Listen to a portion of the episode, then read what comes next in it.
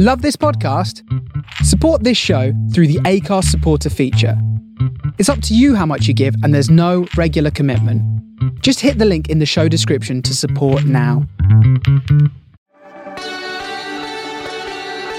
Welcome to Backstage With, the podcast that takes you behind the scenes with your favourite actors and creatives in the world of musical theatre. I'm Mikey Worrell. Today we're going backstage with Wendy Peters at the Pleasance Theatre in North London, where she's playing Sylvie in Call Me Vicky. It's a true story about a transgender woman in the 1980s. The writers are Vicky's real life nieces, and they're both in the play too.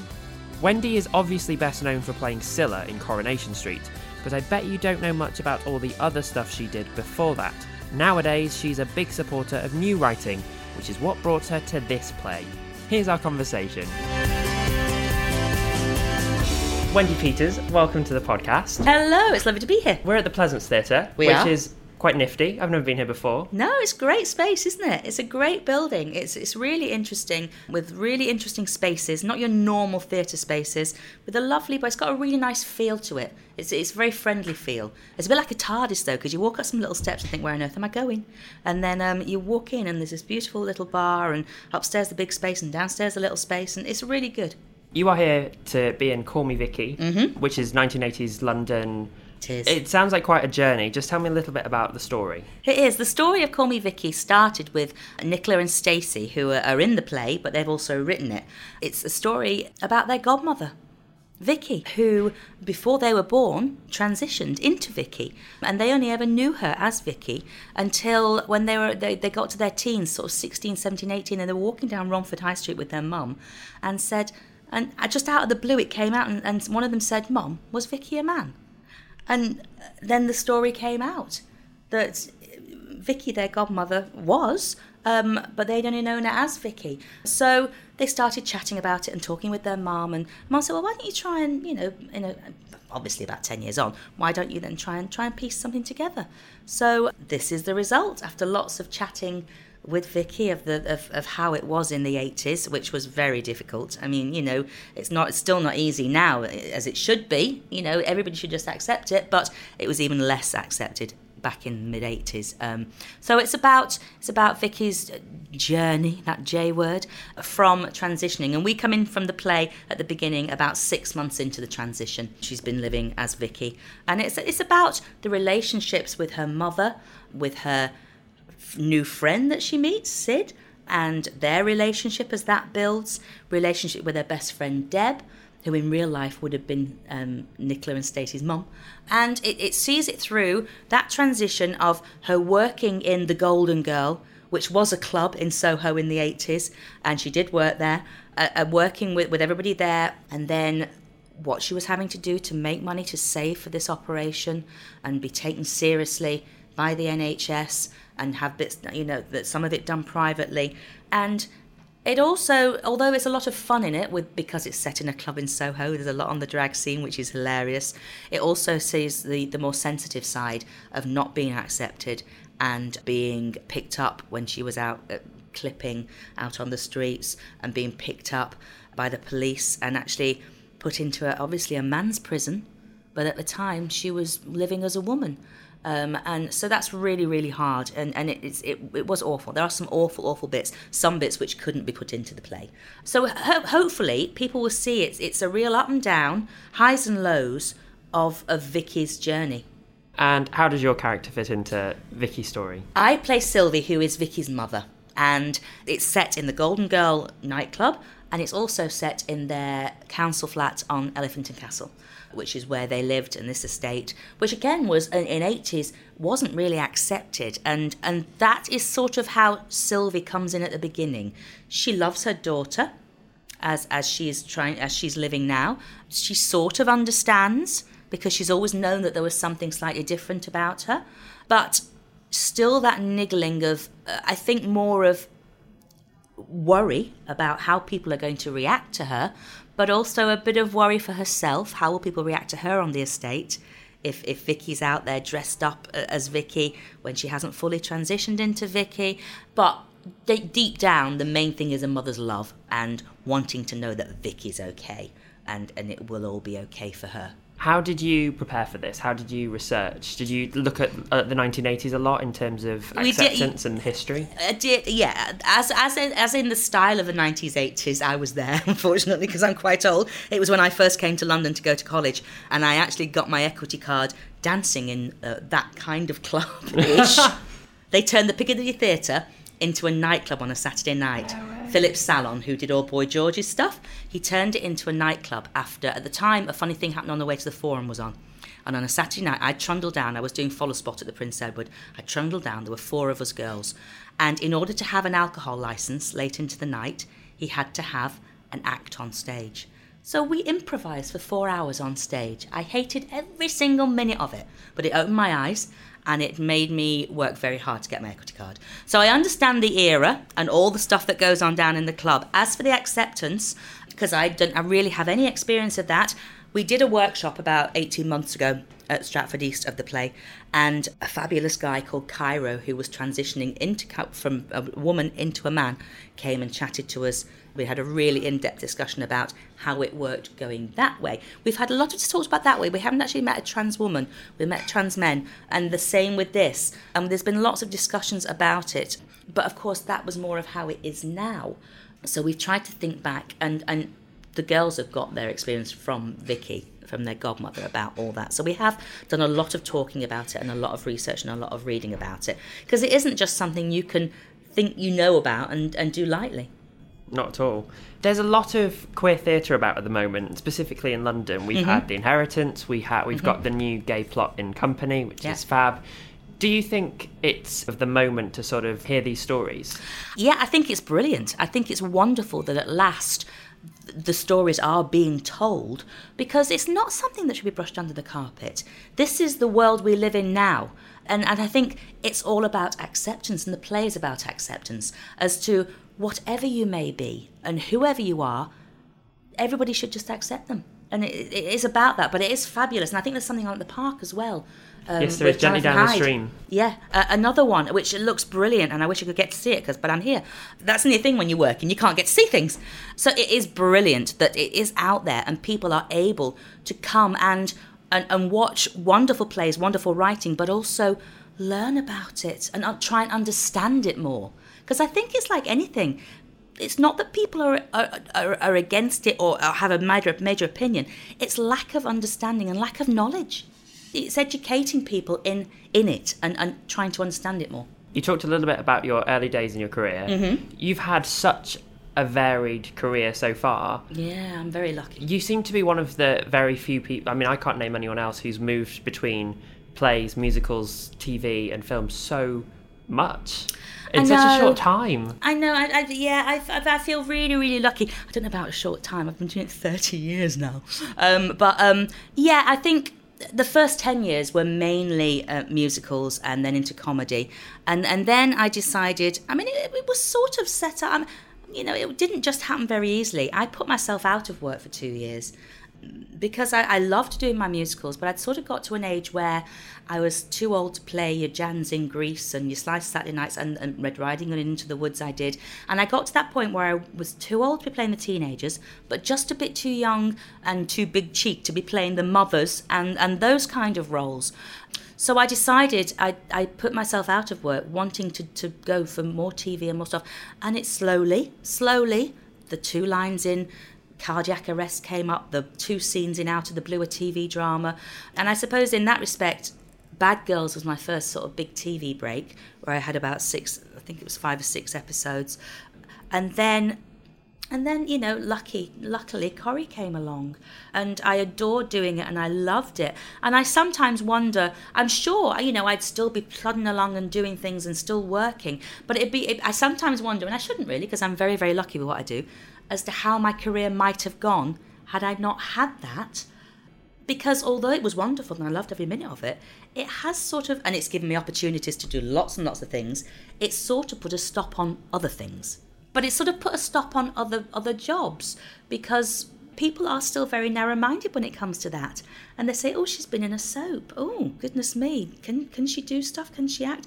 Well if you look back before yes that's what i was doing there's certain things that i would love to be seen for and i don't even get considered for but i am very lucky to be doing everything that i do I want to just go back a little bit before Corrie. Am I right in saying that Hello Dolly was your first musical? It was. Where did you do that? I did that on tour in 1988 with Dora Bryan playing um, playing Dolly Levi, and Catherine Evans was um, was in it, and um, it was it was wonderful. It was sort of my first musical, um, my first big tour out of college.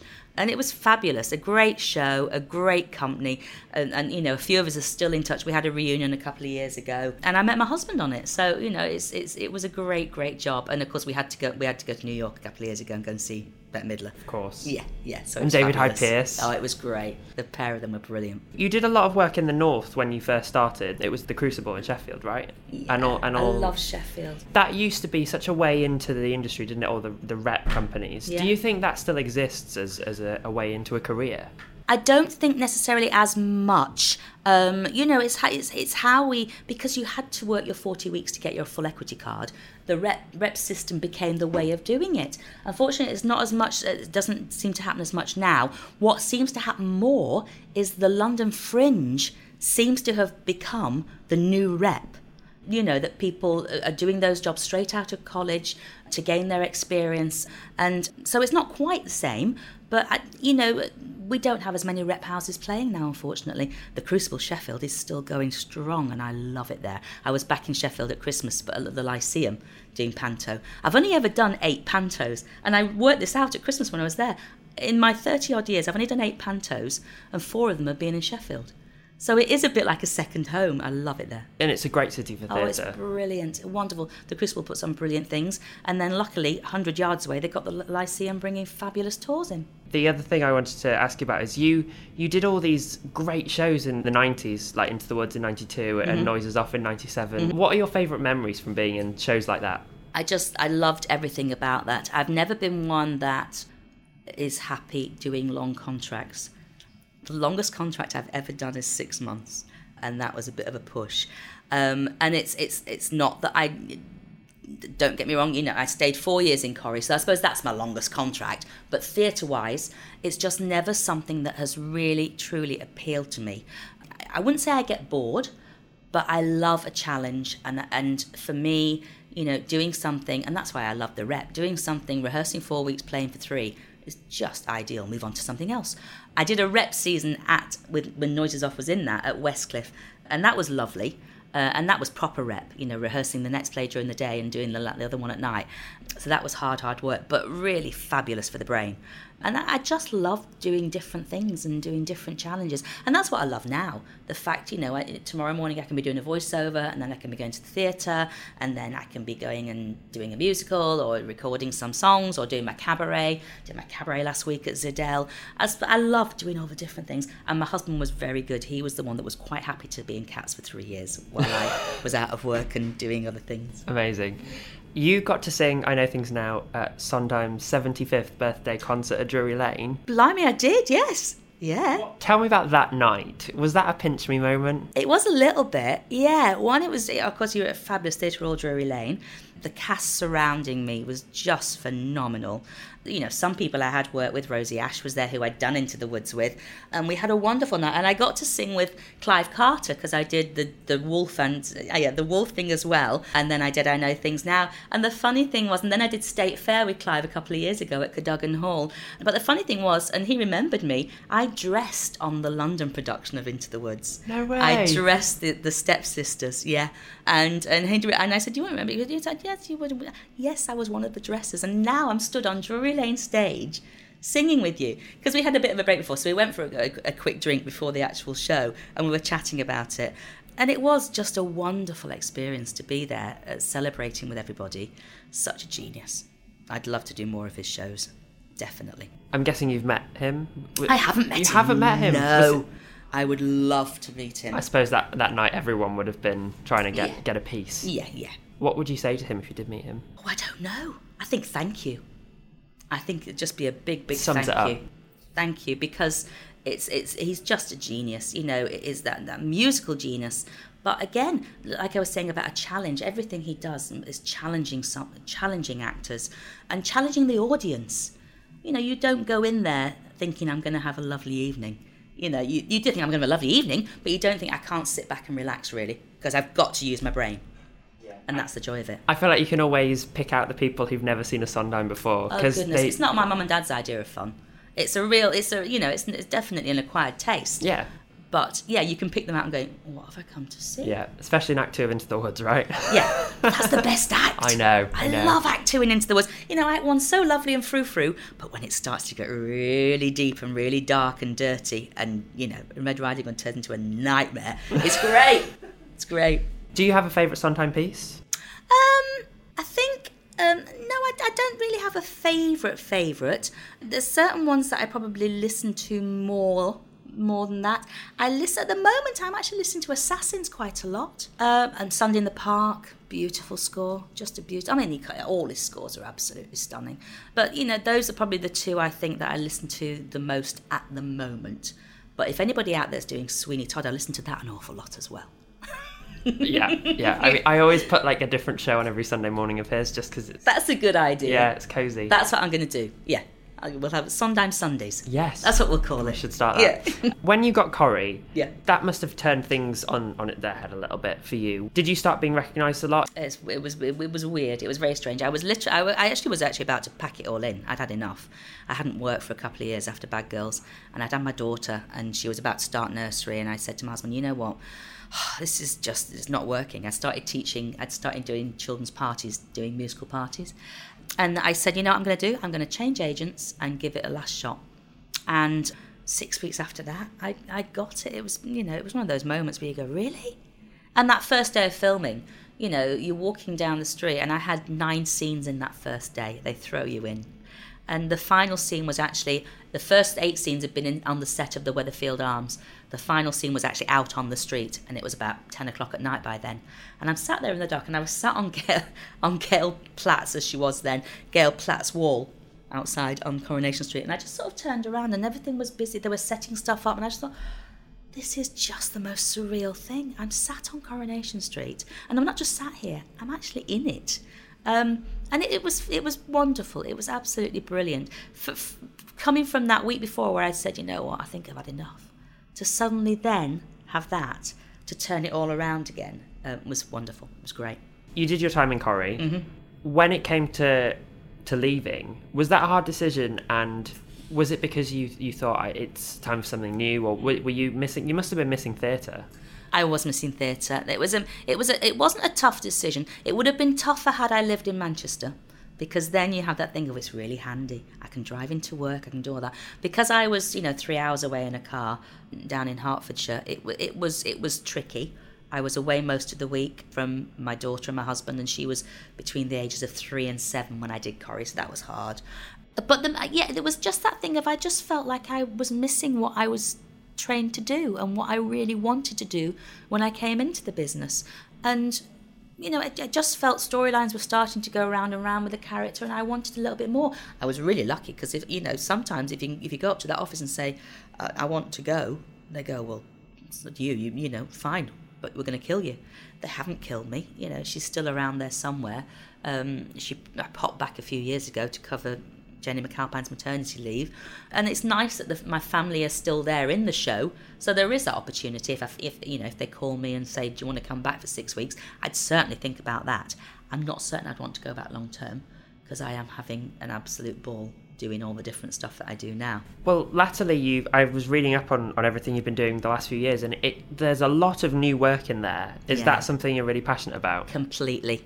Completely. I love my new work, hence being here for Call Me Vicky. I did a new play, Hatch and Dispatch, at the Park Theatre a couple of years ago. Yeah, I mean, and, and I love I love doing everything. I love doing my panto. And again, I'm really lucky that because of Corrie, I can do pantos and put a little bit of money aside from the panto, which enables me to do the new writing. You know, because we all know new writing and, and London Fringe stuff doesn't pay an awful lot, but that enables me to do it. Uh, so that's it's great. It's great. I love doing the new stuff, and I love playing different stuff. I did quartet last year, where I played a seventy-five-year-old. It's just crazy. How, on earth did you look like that? it was bizarre because I, you know, I thought, oh, how, but it's, it's amazing how you can stick a grey wig on someone, take all their makeup off, and just fill in the lines that are already there. And my goodness, I'll show you a picture. Oh, that's terrifying. Yeah, I'll show you a picture. Yeah, it wasn't great. The question I ask a lot of people, because a lot of people want to originate new characters, but if there was a revival of a musical or a play that you could do and a part in that show that you would like to do, is there one that comes to mind? Well, I've always said there are two parts that I would. There always have been two roles that I'd love to have done in musical theatre or love to would love to do. This is from being, you know, very very young. Even from my audition song for drama school, I sang one of the songs. But they've just been done fairly recently over the last few years, and and a certain lady's done them, so it's chances are they won't be revived for a few more years. But it's it's Mrs. Lovett in Sweeney Todd, and it's Rose in Gypsy which I'd love to do at some point. Choices that you cannot top, really. No, not really. Well, this has been wonderful. Thank you so much. It's been lovely chatting to you No, thank you. you for your time. It's a pleasure. Um, go get your notes. I know. Go and get my notes and see where we went wrong in our first preview. Oh, just very quickly, how long are you here for? We're here until the 9th of March. We do Sundays at tea, sort of, I say tea time, how northern am I? Six o'clock tea time. We've got a show on a Sunday. Uh, and we don't do Mondays, but every other night it's eight o'clock, apart from Sunday at six. So till the 9th of March, we're here downstairs at the Pleasance. And tickets, uh, uh, there's a few available, not many, because it's this tiny, tiny space which we turned into the Golden Girl nightclub. But um, you will be immersed into the club. And it's only about 15 quid a ticket, so it's a bargain. Perfect. Thank you so much. Thank you. As Wendy said, you can go and see Call Me Vicky at the Pleasance Theatre until the 9th of March. Next time on the podcast, we're going backstage at Matilda the Musical with Miss Trunchbull herself, Hayden Tee If you want the next episode to automatically arrive on your phone, just subscribe wherever you're listening to this. And while you're there, we always appreciate a rating and a review. You can find me on all of the social media platforms, just search for Backstage With. For this episode, thanks to Tilly Wilson and What Goes On Media. If you want to tell me who you would like to hear on the podcast, just message me on Twitter at Mikey Worrell1. Thanks for listening.